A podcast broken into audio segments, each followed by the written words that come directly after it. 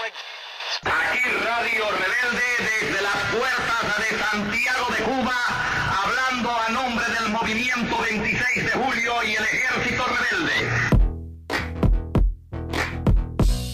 First of all, if you're going to talk about a revolutionary situation, you have to have people who are physically able to wage revolution. Brasileiro, partidários da guerra revolucionária, ela estamos empenhados com todas as nossas forças. Que no se puede confiar en el imperialismo, pero ni tantico, nada. Black is beautiful, but black isn't power. Knowledge is power. Bem-vindos, pessoal, a mais uma Entrevistas Jacobinas, programa fruto da parceria entre a revista Jacobin Brasil e a Fundação Rosa Luxemburgo. A Jacobin é uma publicação impressa que oferece um ponto de vista socialista sobre política, economia, cultura e também esportes. Apoie nosso trabalho e assine nossa revista assinando é, acessando nosso site www.jacobin.com.br. Eu me chamo Natália Urban, sou jornalista independente e para o programa de hoje contaremos com a ilustre presença da lenda do futebol esportivo, é, do jornalismo esportivo, me desculpem, é, Juca Kifuri, que é, todo mundo sabe, tem opiniões não só apenas sobre é, o futebol, mas também sobre a política, principalmente. E eu estou aqui na excelente companhia de Hugo Albuquerque, advogado e editor da Autonomia Literária e também da Jacobin Brasil. Boa noite, Hugo. Boa noite, Juca.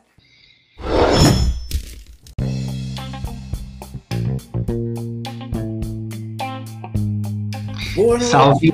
Natália. Boa noite, Hugo. Ah, só, não, só não gostei de ser chamado de lenda, porque eu sou de verdade, tá, ô, Natália? E de, e de carne e osso, que nem você. Juca, Oi. pegando aqui toda essa coisa que a gente está vivendo no futebol brasileiro atualmente, Copa América, interferência do governo no futebol, parece uma repetição como farsa da tragédia da ditadura, não é? E são eles, de novo. Antes da gente entrar nesse ponto, eu queria que a gente queria que você falasse um pouco da tua trajetória aí. O que que o jovem Juca, aluno de sociais da USP, aprendeu de- sobre a luta de classes nas arquibancadas? Ora, Hugo, eu te diria que eu só fui para a Escola de Ciências Sociais da USP porque já tinha muitas lições sobre luta de classes na arquibancada. É, a primeira noção clara que eu tive de luta de classes foi no Morumbi. E vou te explicar por quê. Parte da minha família, primos de meu pai, são os Aidar. Quase todos são paulinos. Dois deles chegaram à presidência do São Paulo, Henri Aidar, cardeal, tricolor, e depois o filho de Henri Aidar, Carlos Miguel Aidar, que teve uma primeira gestão eh, revolucionária e uma segunda penitenciária. Bom, e é um corintiano, menino, afilhado de batismo de um Aidar, meu querido tio Adib,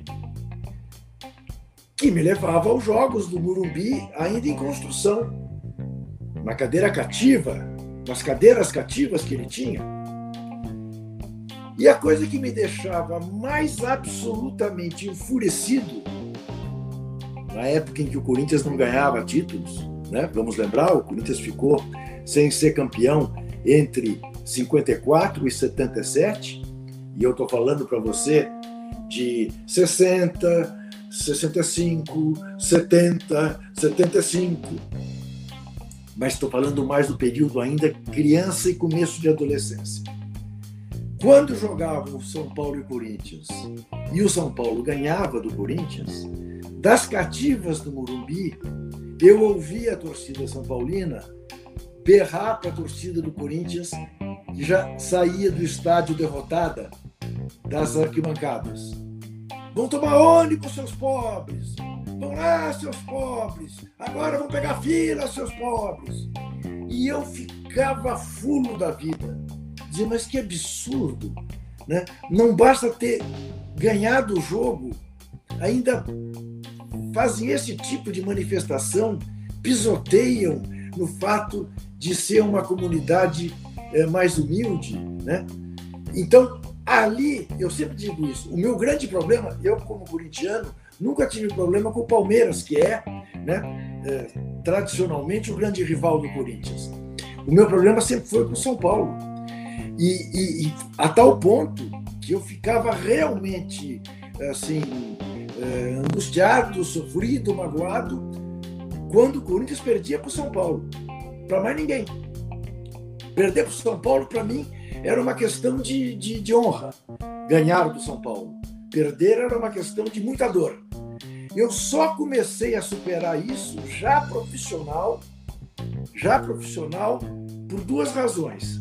Primeiro, pela, pela chegada de um uruguaio fabuloso do São Paulo chamado Pablo Forlan, que eu dizia que era o mais corintiano dos São Paulinos, que era um jogador que jogava com extrema garra e depois por causa do Tele Santana, mais modernamente. Estamos falando aí já dos anos 90, né? Eu me dava tão bem com o Tele, gostava tanto do Tele, que eu acabava me pegando torcendo pelo Tele e indiretamente torcia uh, pelo São Paulo, para o São Paulo ganhar os jogos, claro, nunca contra o Corinthians. Aliás, o Tele não falava comigo em semana de jogos contra o Corinthians. Eu achava uma graça. Eu dizia, mas Tele, qual é o problema? Não quero saber de nada, de segredo. Não, não, não. Não vou falar com você, porque eu sei que você está tá torcendo contra. Então, na semana que você torce contra, eu não quero falar com você. Mas foi aí, foi aí, nesse episódio, nesses episódios da torcida da elite tricolor, das cadeiras cativas do Morumbi, mandando o corintiano tomar ônibus, que eu entendi que existia uma diferença essencial que, enfim, move o mundo.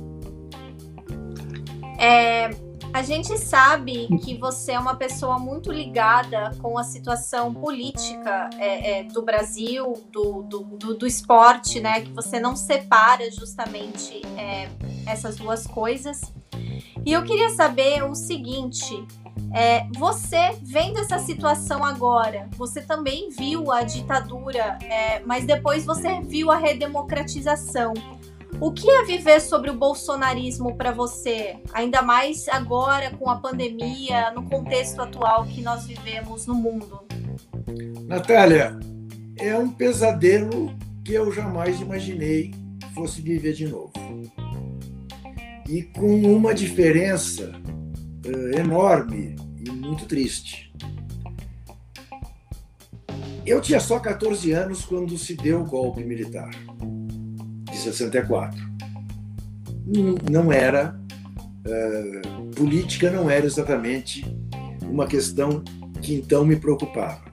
Eu via meu pai falando, meu pai era um democrata visceral, meu pai falando que essa porcaria vai durar mais de 20 anos, como acabou durando. Uh, mas eu comecei a me politizar mesmo ali por 16, 17 anos, por influência de dois primos, na verdade de três primos, eh, que eram de grupos clandestinos, de resistência à ditadura, e que acabaram me introduzindo eh, também eh, num grupo clandestino, a LN, do Carlos Marighella, e eu acabei participando de retirada de gente que estava perseguida pela polícia do país, fazendo documentação falsa para tirar a gente do Brasil.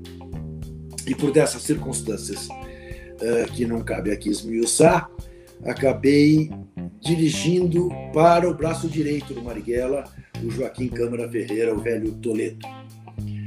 E aí comecei a minha militância política para valer, correndo riscos, tudo mais. Acabei preso no boicote, uh, e, enfim, e depois acabei ingressando no Partido Comunista Brasileiro, quando a, a experiência da luta armada uh, deu-se como derrotada. Uh, Mas veja, era uma época em que você lutava para reestabelecer um processo democrático que tinha sido interrompido pelas botinas e pelos fuzis das Forças Armadas. O Brasil vinha de uma democracia, em 65 ia ter uma eleição presidencial, na qual provavelmente seria eleito Juscelino Kubitschek, eh, que de comunista não tinha nada. Se não fosse ele, seria eleito Carlos Lacerda, que era uma liderança de direita. Mas com medo, alegado medo do comunismo, deu-se o golpe no governo João Goulart e nós tivemos o nosso processo democrático interrompido. Então, era muito mais por uma questão de indignação, de sensibilidade, né, que muitos jovens como eu né, é, começaram uma vida política até sem ter muita noção das coisas, mas levados pela, pela perplexidade né, é, de, da interrupção de um processo de democracia e por tudo que vivíamos: tortura, mortes, censura, corrupção, muita corrupção que não podia ser denunciada por causa da censura. Mas olhávamos para frente com a perspectiva da volta da democracia. Olhávamos para frente, uh, tendo ao lado né, todo o movimento da música popular brasileira, de Caetano, de Gil, de Chico, né, uh, todo o movimento uh, cultural no teatro brasileiro, no teatro de opinião, a resistência da imprensa, principalmente da imprensa alternativa, a gente olhava para frente com otimismo. A gente olhava para frente com a certeza de que mais cedo ou mais tarde nós derrubaríamos a ditadura pela via política, não pela via armada, que era que era uma ingenuidade. Hoje é o inverso. Hoje trata-se de não permitir que se dê outra ditadura no Brasil. Toda luta é para impedir que haja uma nova noite sobre o Brasil. Só que então eu tinha 20 anos, hoje eu tenho 70. E olhar para isso é como se fosse uma coisa inacreditável, dizendo, não é possível que eu esteja vivendo isso outra vez. Outro dia eu me peguei pensando sobre isso. Eu corro o risco de voltar a ser preso. Quando eu tinha 20 anos, eu tinha muito medo de ser preso. Eu tinha medo de ser preso, porque, embora eu soubesse estar fazendo uma coisa legítima, que era resistir à ditadura, eu estava fazendo uma coisa ilegal, sob os cânones do que a ditadura havia estabelecido. Né? Então, eu tinha livros ditos subversivos, como estudante de ciências sociais, eu atuava numa organização uh, clandestina, então tinha uma vida dupla, eu tinha codinome, né? Uh, eu sabia que preso poderia ser torturado, poderia ser morto, e tinha medo, evidentemente que tinha medo. Hoje eu me dou conta que eu posso ser preso outra vez, avô de duas netas. Bem, a diferença apenas está numa coisa: eu não tenho medo nenhum. E por que, que eu não tenho medo? Primeiro, porque eu não estou fazendo nada de ilegal. Estou atuando dentro dos cânones de um regime democrático, ainda o que resta da democracia brasileira. E dois, aos 70 anos, dada a maturidade que a gente adquire nessa idade, eu tenho tal superioridade moral sobre esta gente, sobre esses fascistas, que o que eles podem fazer comigo? Bater em mim? Me dar um tiro? Me pendurar no pau de arara? Vai ser desagradabilíssimo. Mas para arrancar o que de mim? Aquilo que eu estou dizendo aqui? Aquilo que eu escrevo toda semana? Aquilo que eu falo 24 horas por dia? Eu não tenho que esconder. Sim, vocês são fascistas. Vocês são adeptos da tortura. Vocês são genocidas. Vocês estão matando meio milhão de brasileiros. São vocês. Não, não, não, não, não, não tenho o que esconder. Então isso me dá uma tranquilidade. Porque qual era o medo? aos 20 anos era de sob tortura entregar a gente. Eu não conseguiria depois conviver com essa, com essa dor. Né? Não resistir a uma tortura e, e, e, e denunciar alguém que fosse sofrer o mesmo processo. Hoje não. Hoje não. Não há o que esconder. Né? Então há essa diferença. Agora, é terrível viver assim. É terrível. É terrível ver minhas netas adolescendo né? E, e, e me dizendo: Mas o que está acontecendo? Como é que pode acontecer uma coisa dessa? É, elas veem, principalmente a mais velha, que tem 16 anos, é, vê a CPI e dizem: Isso não pode ser verdade, vovô. Como é que recusaram os e-mails da Pfizer? Pois é, recusaram. São genocidas, estabeleceram a necropolítica no Brasil. Eles são só está faltando, como general falangista no período do Franco na, na, na, Espanha, soltar o grito Viva la muerte. É a única coisa que está faltando no Brasil. O resto está tudo sendo feito. Juca, falando um pouco do projeto deles para o futebol. A gente volta um pouquinho aqui, talvez num momento crucial que os mais jovens desconhecem a respeito do futebol. Porque se a gente teve o golpe de 64 e depois o AI-5 e 68, o golpe, o AI-5 no futebol, me parece que aconteceu às vésperas da Copa de 70, quando eles derrubaram o João Saldanha. Não só o fato de derrubar um treinador de esquerda, comunista, como também usar a derrubada do João Saldanha para instituir ali um projeto. Como é que você vê esse marco do, do no, no futebol? E o que, que foi esse projeto que de alguma maneira foi mantido de uma maneira gatopardiana pelos sucessores dessa turma? Como é que você enxerga, você que viveu aquele momento nos anos 70, como é que você vê o impacto daquilo e deles colocando esse projeto que passa pela própria Escola de Educação Física do Exército? Então, Hugo, eu até já escrevi sobre isso, né? Semana passada eu escrevi o Tite não é o Saldanha, né? Uh, e fiz essa comparação, né? Essa que você fez no início da nossa da nossa conversa, a repetição da história como como farsa. Veja bem, quer dizer, o que é que acontece em setembro? Né? O João Saldanha classifica a seleção brasileira para a Copa do Mundo com seis vitórias, né? vai ao México para assistir ao sorteio uh, da Copa do Mundo e no México dá uma entrevista coletiva para a imprensa internacional e entrega uma relação de nomes de presos políticos no Brasil. É? Quando ele volta, a ditadura se dá conta de que seria insuportável imaginar o João Saldanha tricampeão do mundo, voltando da Copa do Mundo do México como campeão.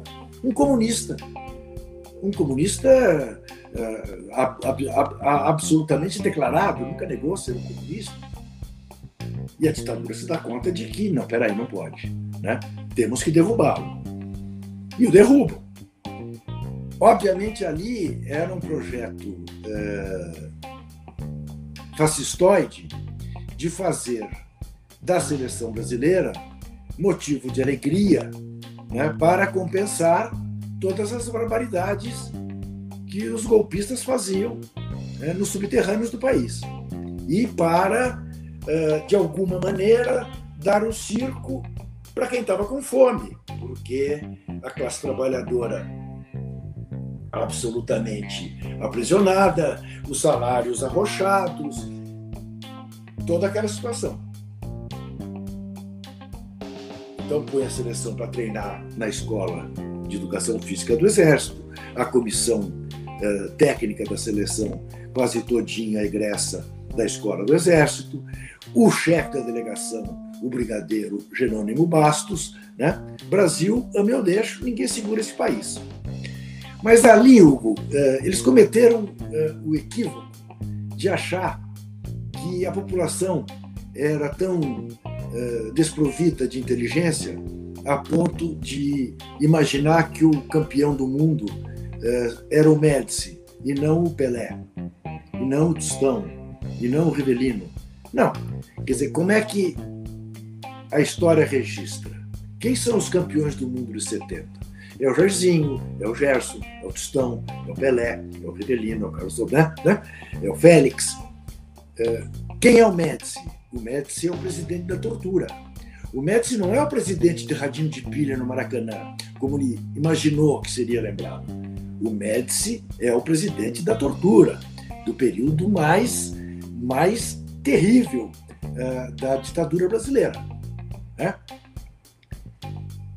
E assim entraram para a história todos os generais que participaram, que se revezaram como ditadores. Nessa ditadura sui generis brasileira, né? de querer disfarçar uma ditadura com o Congresso aberto, com, enfim. A utilização do futebol ou a utilização do esporte como propaganda política, Hugo, há que se dizer, não é um fenômeno dos regimes autoritários apenas. Também nos regimes democráticos, o esporte é muito usado. Veja, recentemente, por exemplo, né, uh, o pessoal do basquete americano se recusou de ir para a Casa Branca uh, ser recebido pelo bufão do Donald Trump, mas que é tradição que, ele que o presidente dos Estados Unidos receba uh, as delegações, como eles chamam, campeões mundiais, né? porque ganhou a liga da NBA, é campeão mundial, não é apenas campeão dos Estados Unidos. E te dou um exemplo que eu sempre dou e que eu acho que casa à perfeição para ilustrar esse raciocínio. Em 1994, Brasil campeão mundial. Não, mentira. Em 2002, Brasil pentacampeão mundial no Japão. A delegação brasileira depois de um voo de 26 horas vindo do Japão, desce no aeroporto de Brasília. E em vez do presidente eleito, professor, sociólogo, fazendo 90 anos, né, nesta semana, estamos conversando,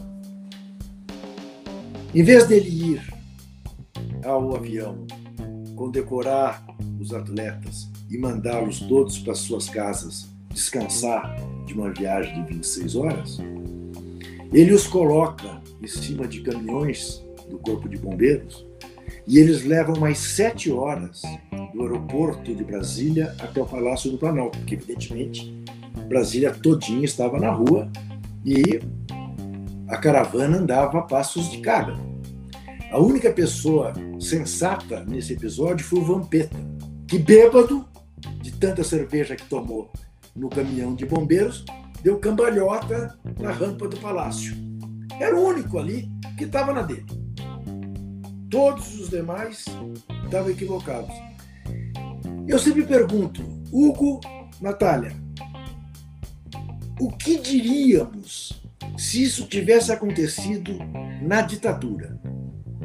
Nós diríamos, a ditadura desrespeitava os direitos humanos a tal ponto que até a delegação de futebol campeã do mundo foi obrigada a passar 26 mais 7 horas para chegar no palácio para ser condecorada pelo ditador de plantão.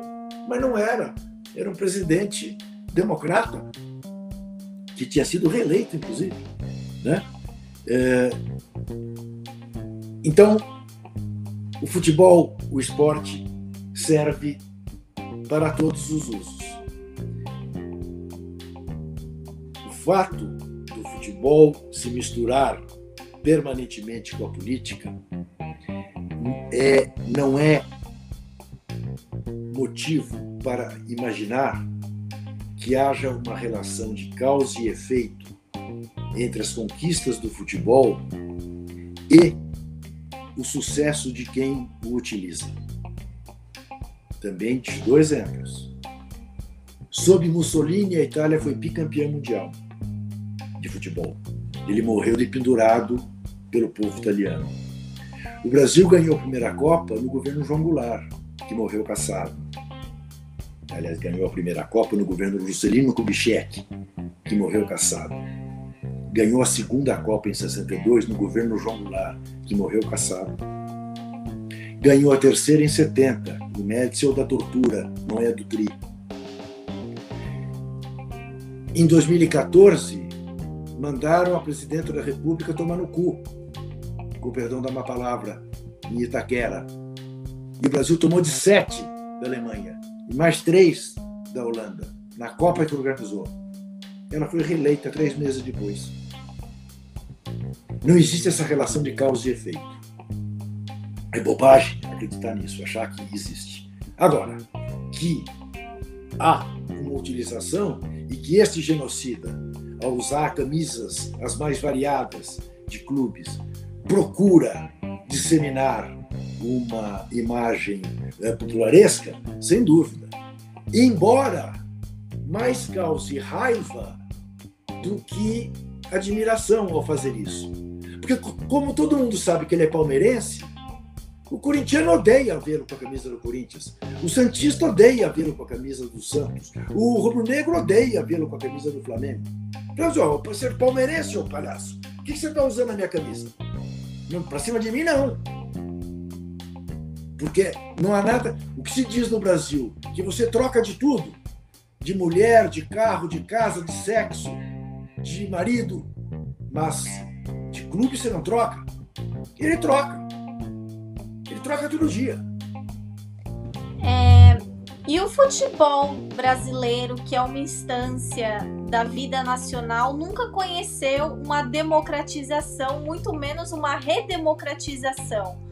Como é que você analisa o momento atual dessas quedas sucessivas de presidente da CBF, é, Copa América realizada no meio de uma pandemia, enquanto foi rejeitada por outros países, e principalmente né, a entrada de um coronel da, é, é que foi prefeito biônico na ditadura na presidência da, da, da CBF? Natália, esse coronel, se tivesse sido apenas prefeito biônico, era pouco. Esse coronel participou de morticínio de indígenas no Pará.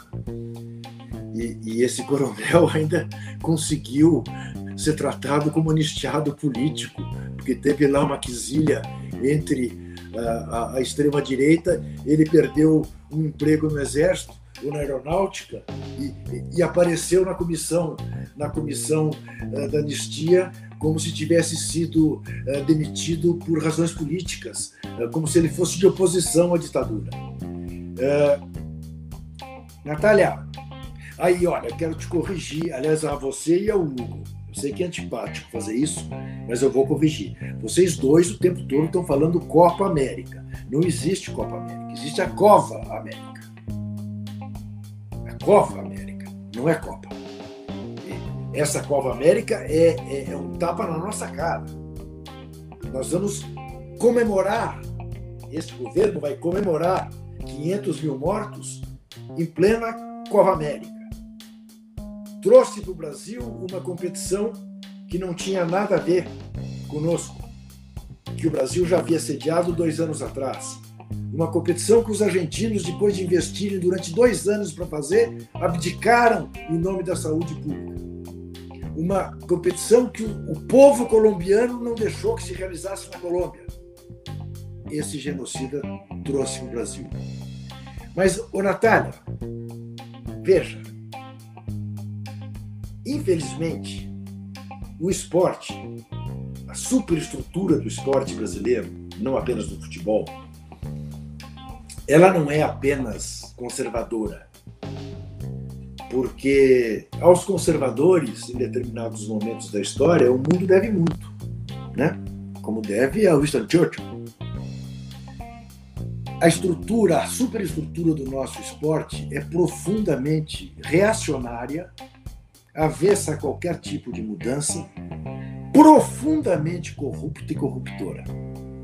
Então você veja, os três últimos presidentes da CBF foram banidos do futebol por corrupção.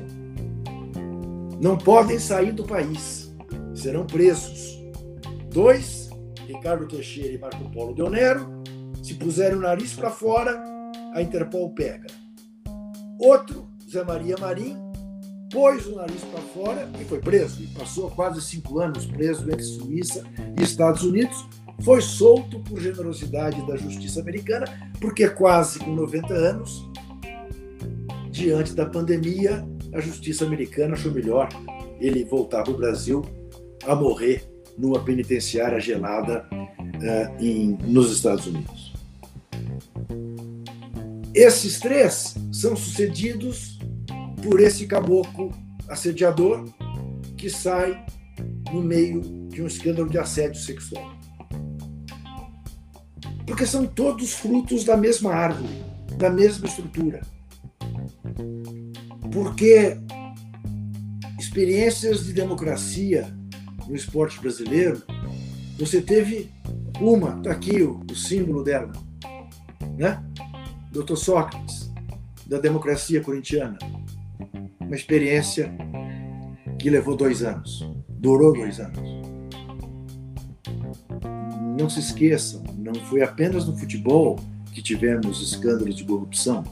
O Carlos Nussmann, presidente do Comitê Olímpico Brasileiro e presidente do comitê organizador das Olimpíadas no Rio de Janeiro, primeira vez na história das Olimpíadas modernas que o presidente do Comitê Nacional é também o presidente do Comitê de Obras. Embora haja uma evidente, haja um evidente conflito de interesses nisso, em regra, o presidente do Comitê de Obras é um atleta grande nome. Provavelmente no Brasil a gente não tem, né? Porque, como vocês sabem, o Pelé é croata, né?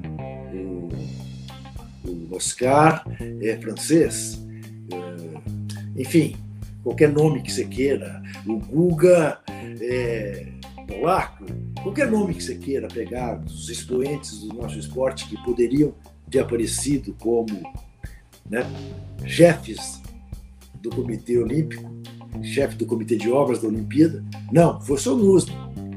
Acabadas as Olimpíadas, em seguida o que aconteceu? Foi preso, passou 15 dias na Polícia Federal por compra de votos para fazer a Olimpíada no Rio, por corrupção. Não pode sair do Brasil também, tem o passaporte preso. Até o passaporte russo, descobriu-se que ele tinha um passaporte russo.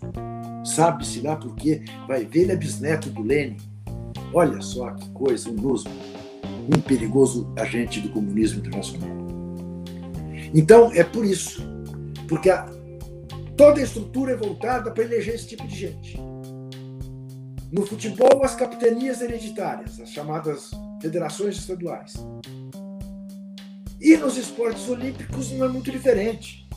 É, escândalos de corrupção no judô, na natação, Coraci Nunes, é, Mamed. É mais fácil você citar os que não foram é, é, é, de alguma maneira acusados de corrupção. Em regra, são pessoas incompetentes, há algumas exceções, mas em regra são pessoas que não se deram bem em suas vidas profissionais e que miram no esporte um deserto ético, uma terra de ninguém. E aí você me perguntará, mas por que, Juca, que o esporte é isso? Por que, Natália? Por uma razão pela porque na economia do entretenimento o esporte é a área que ocupa o maior espaço. E os preços no esporte são absolutamente intangíveis. Qualquer coisa que eu te diga, você acreditará. Se eu perguntar para você, Natália, quanto é que você acha que vale o Messi? Você pensando nos seus botões, vai chutar um número bem alto. Vai dizer, Juca, 100 milhões de euros. Eu vou dizer, Natália, 100 milhões de euros, anos atrás, o Real Madrid pagou pelo Bale. Você está me dizendo que o Messi vale a mesma coisa que o Bale? Não, o Messi vale 5 Bales. Ah, então o Messi vale 500 milhões de euros. O Pelé valeria quanto, Natália? Ah, um bilhão de. Qualquer coisa que eu te diga e que você me diga, as pessoas acreditam. E, e, e neste acreditar, lava-se uma dinheirama, sem que ninguém perceba. Ou demora para perceber, acaba se percebendo. Sempre tem um jornalista chato para ir atrás, né? Mas é difícil, porque eles fazem uma engenharia maluca, é, paraíso fiscal, é, esquentamento de dinheiro em operações legais. É difícil, é difícil. Eu sei o quanto andei atrás desse tipo de coisa. Juca, a gente teve algumas experiências aqui importantes nos anos 80. Você falou da democracia corintiana, era importante falar isso porque, bom, a gente teve toda esse, essa coisa, essas trevas nos anos 70 no futebol. Mas a gente teve uma abertura, um ensaio de abertura no futebol. Democracia corintiana, o próprio estilo de jogo do Tele, rompendo com com que vinha da escola de preparação física, do exército. A gente teve até uma tentativa mais estrutural, que foi o Clube dos 13, inicialmente. Isso acabou não funcionando. Na política, na macropolítica no Brasil, a gente teve bem ou mal uma redemocratização. Mas o, o que, você. O, o, a, o que que você atribui a que que tem havido esse desengate nos anos 80 e a gente não tenha conseguido ir para uma direção melhor nos anos 90, como bem ou mal a gente foi na política mais geral? Hugo, é, vou te contar uma outra história, para você entender com clareza.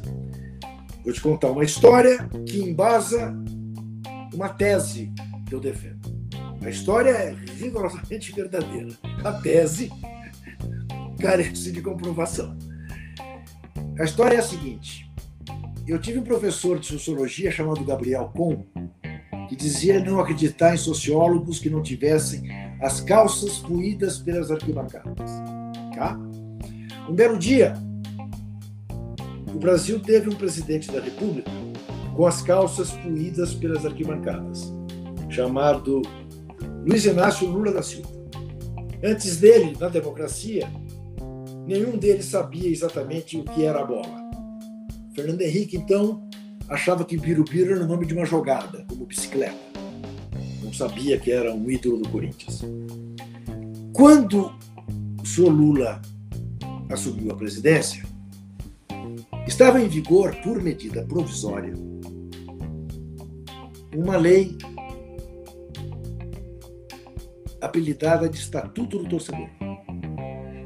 A única lei aprovada por unanimidade em oito anos de governo FHC. Por unanimidade, acordo de lideranças. O Estatuto do Torcedor era mais ou menos um arrazoado a favor da luz elétrica e da água encanada era uma porção de obviedades, mas que, por incrível que pareça, precisavam ser postas no papel. Como dizer, o torcedor tem o direito de sentar na cadeira cujo número corresponder ao ingresso que ele comprou. O organizador do jogo tem a obrigação de pôr uma ambulância ao lado do gramado. E é por aí afora.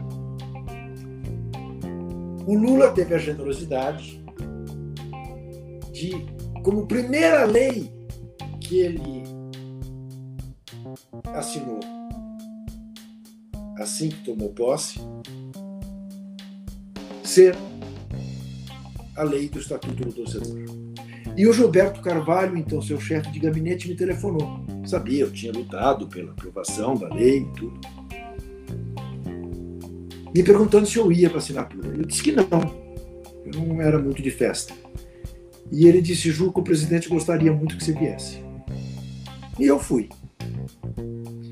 E o presidente começou o discurso dele dizendo: nunca mais vamos ouvir o jornalista Juca de Fúria dizer que no Brasil o torcedor é tratado feito gato. Foi um salva de palmas. Eu não sabia onde enfiar a gravata. Estava na primeira fila. Não tinha um cartola importante no Palácio do Planalto. Porque aquele estatuto era goela abaixo dos cartolas. Ameaçaram fazer um lockout para realizar o Campeonato Brasileiro, porque disse que era impossível numerar os estádios, que ficava muito caro por uma ambulância em cada estádio. Fizeram sem tugir nem mugir. E o Lula terminou o discurso dizendo: a presença do jornalista aqui é a homenagem que eu presto a todos os jornalistas que, durante esses anos, foram processados, tiveram credenciais negadas por essa cartolagem malsã que há tantos anos infelicita o futebol brasileiro. Hugo e Natália, eu já tinha 53 anos de idade, isso foi em 2003. Não tinha mais o direito da ingenuidade. Eu tomei um táxi no Palácio do Planalto para o aeroporto para voltar para São Paulo. Eu esmurrava o ar dizendo: pegaram o presidente que tem o fundilho das calças puídos pelas arquibancadas. Tão ferrados. Não, não pensava exatamente em ferrados, mas fiquemos com ferrados que é mais educado. Estão ferrados. Hugo, seis meses depois, o Lula estava de braço dado com o Ricardo Teixeira para fazer aquele jogo no Haiti, que foi belíssimo. Mas a partir dali, o Lula deu time mania, deu uma porção de coisa para os clubes, começou a discursar dizendo que é muito fácil criticar o presidente de clube, mas é muito difícil administrar o futebol. Deu para os que fizeram a dívida todos os instrumentos para pagar a dívida sem exigir uma contrapartida de mudança do modelo de gestão. Continuar a fazer mais dívida. Agora a tese. Por quê? Por que, que isso é assim? Então vem a minha tese que é fruto da minha imaginação. Uma sexta-feira no Palácio do Planalto. Na quinta, ao fechar o expediente, o presidente Lula chama o seu chefe de gabinete e pergunta: Gilberto, como é que é a minha agenda amanhã? E Gilberto Carvalho responde: Presidente, o senhor toma café da manhã o ministro da Saúde. Fala, porra, vou começar bem o dia mais médicos, mais hospitais, dengue, tá faltando não sei o que, tá bom. Nove e meia vem o embaixador da Dinamarca apresentar credenciais.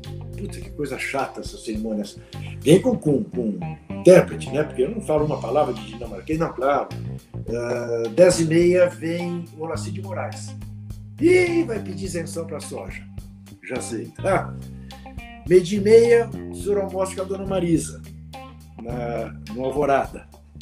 Pô, mas não podia ser com a Gisele Bins? Não, senhor. É com, é com a dona Marisa. Ah, ótimo. É, às duas e meia vem o Amador Aguiar. Ah, vai pedir para subir os juros. Ah, meu Deus do céu. E às quatro e meia vem o Ricardo Teixeira com o Ronaldo.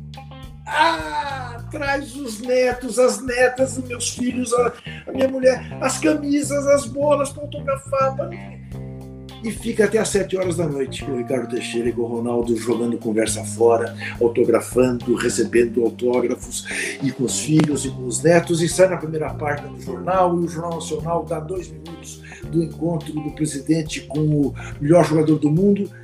O futebol tem um poder de sedução que você não é capaz de imaginar. A ponto de um dia ele me perguntar: O Juquinha, você acha que eu vou mandar fechar o Flamengo?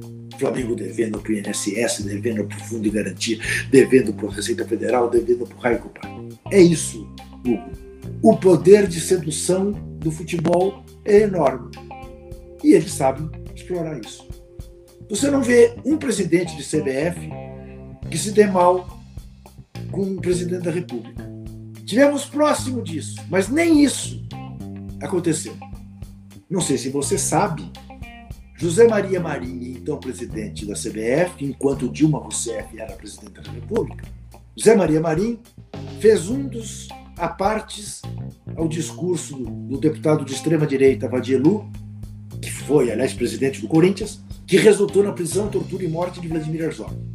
José Maria Marinho fez um elogio e condecorou o torturador Sérgio Paranhos Fleury, delegado do DOPS. O Filinto Miller, da ditadura de 64. Sérgio Paranhos Fleury torturou o pai da filha da presidenta Dilma, o Araújo. E a Dilma conviveu com Zé Maria Marim para a Copa do Mundo no Brasil. Tiraram fotos juntos. E eu perguntei para ela um dia: como é que a senhora segura estar com esse traste? E ela me respondeu: era uma relação institucional E ele é que tem explicações a dar, Juca, não eu. Ele perdeu. Mas é isso, Araújo, Hugo. É por isso que eu digo sempre, é por isso, provavelmente, que eu sou jornalista. É, não sou político, não sou homem público, não sou, eu não teria, não teria, não, não tenho estômago para aguentar um negócio desse. Jamais aceitaria estar no mesmo espaço de alguém que elogiou quem torturou uma pessoa tão querida na minha vida.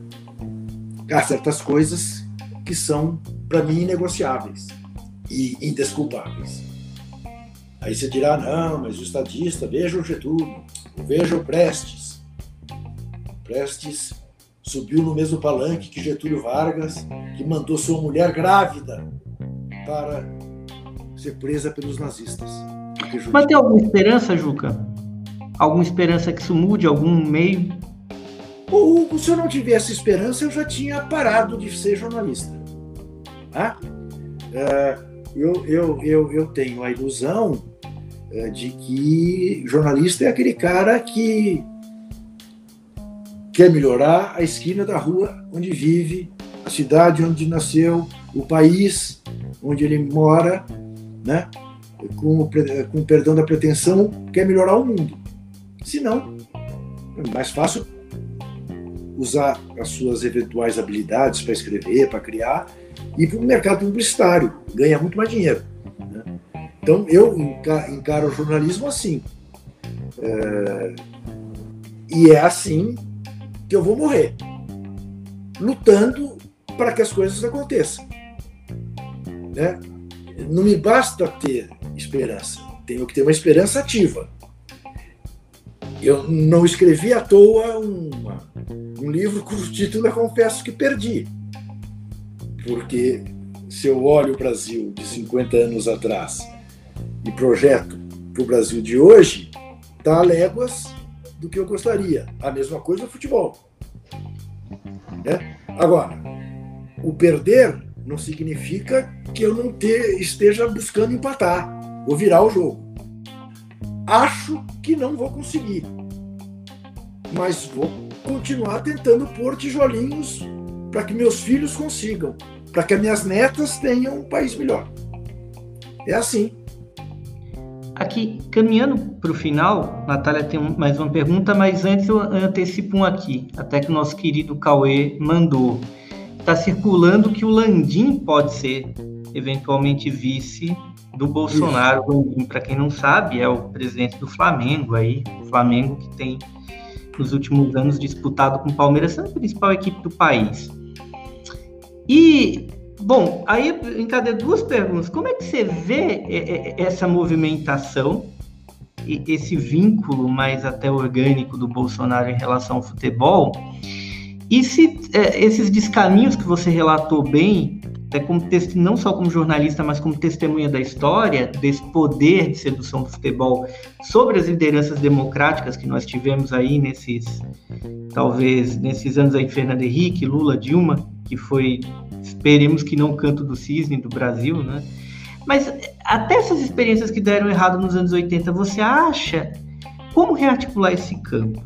faço uma pergunta. Até aquilo que surgiu como aquelas experiências inventivas dos anos 80 que não foram para frente, que de alguma maneira foram dissuadidas ao longo dos anos 90 e depois na década de 2000.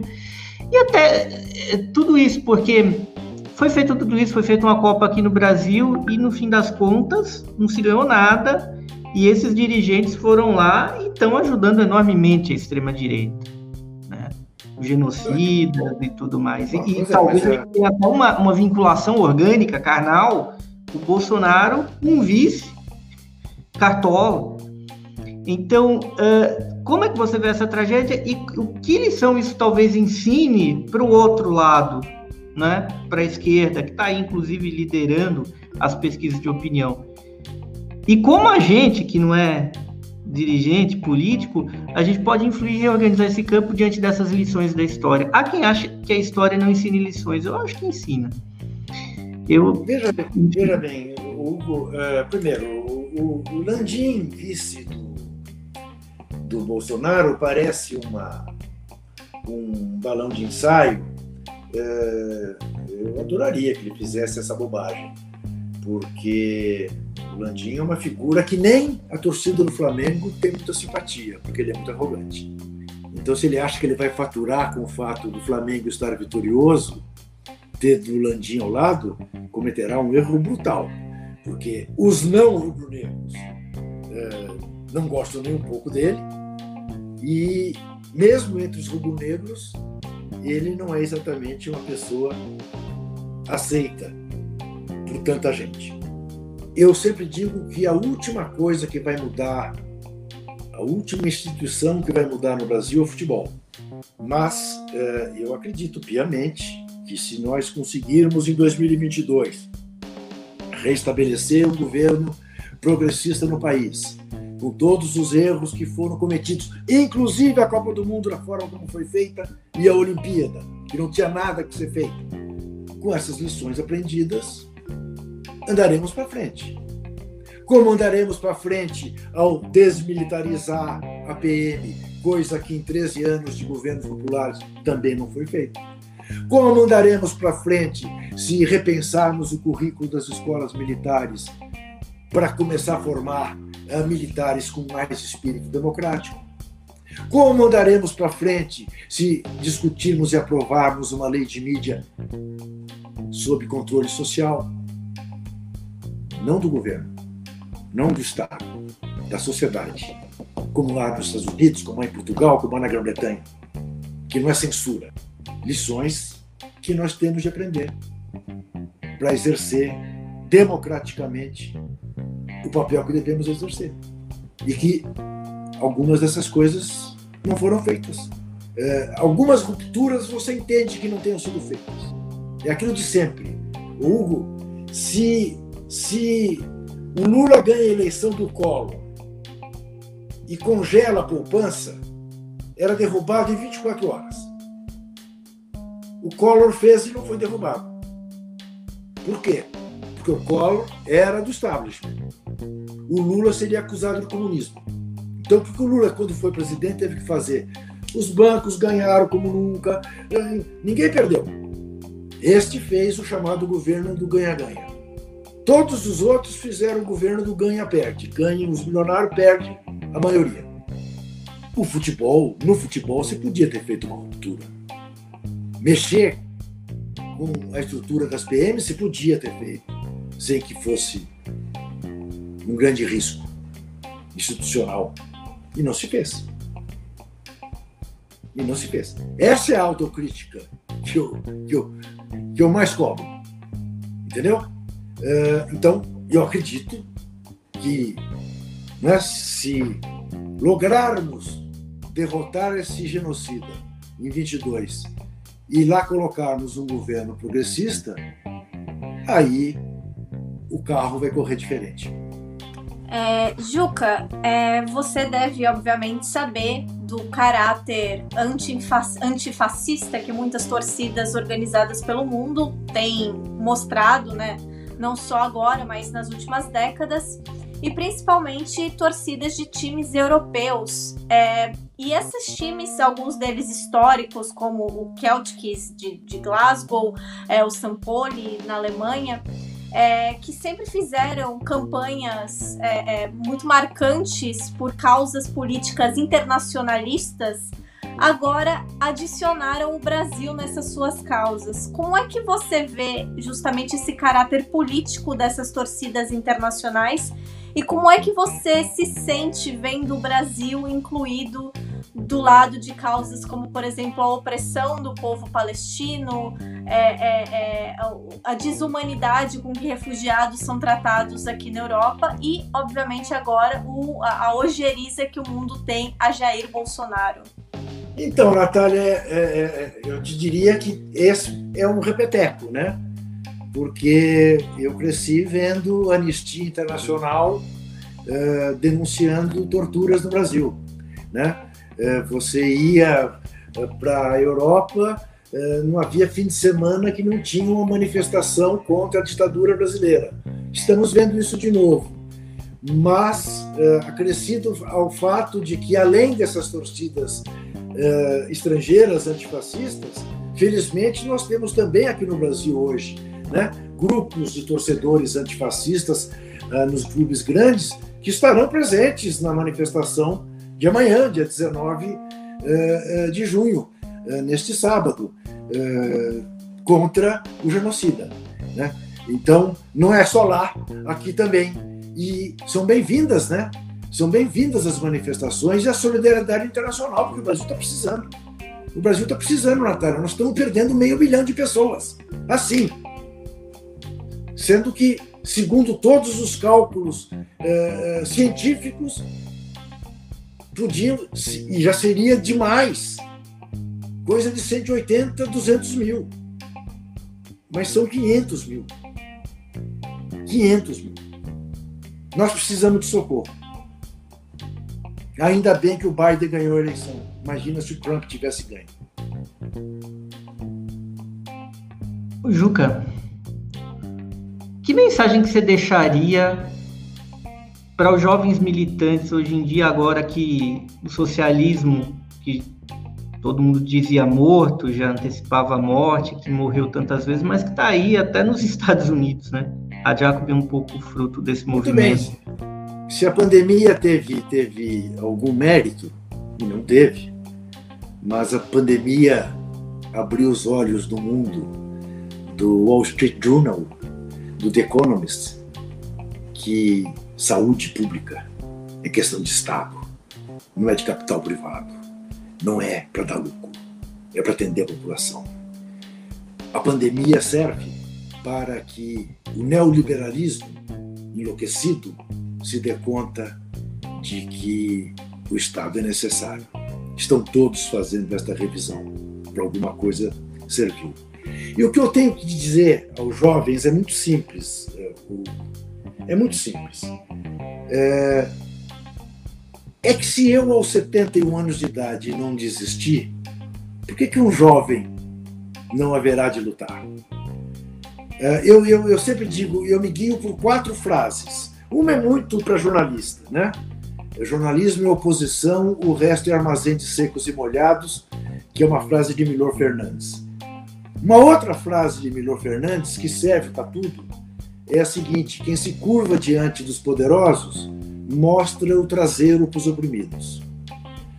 Uma terceira frase é de Guimarães Rosa, que é muito verdadeira e poética.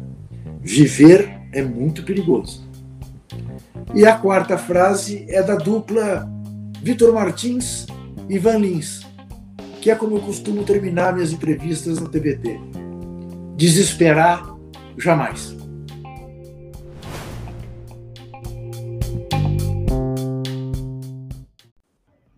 Obrigado, Juca. Foi muito legal aqui a tua participação e estamos aqui nesse mais esse entrevista Jacobinas que vai ao ar aqui vocês estão vendo agora. A gente, esse episódio excepcionalmente é gravado. E é isso, pessoal. Valeu, Natália. Muito obrigada, Hugo. Muito obrigada, Juca. É, foi de fato um episódio muito especial. Muito obrigada pelo convite. Um abraço para vocês. Muita sorte.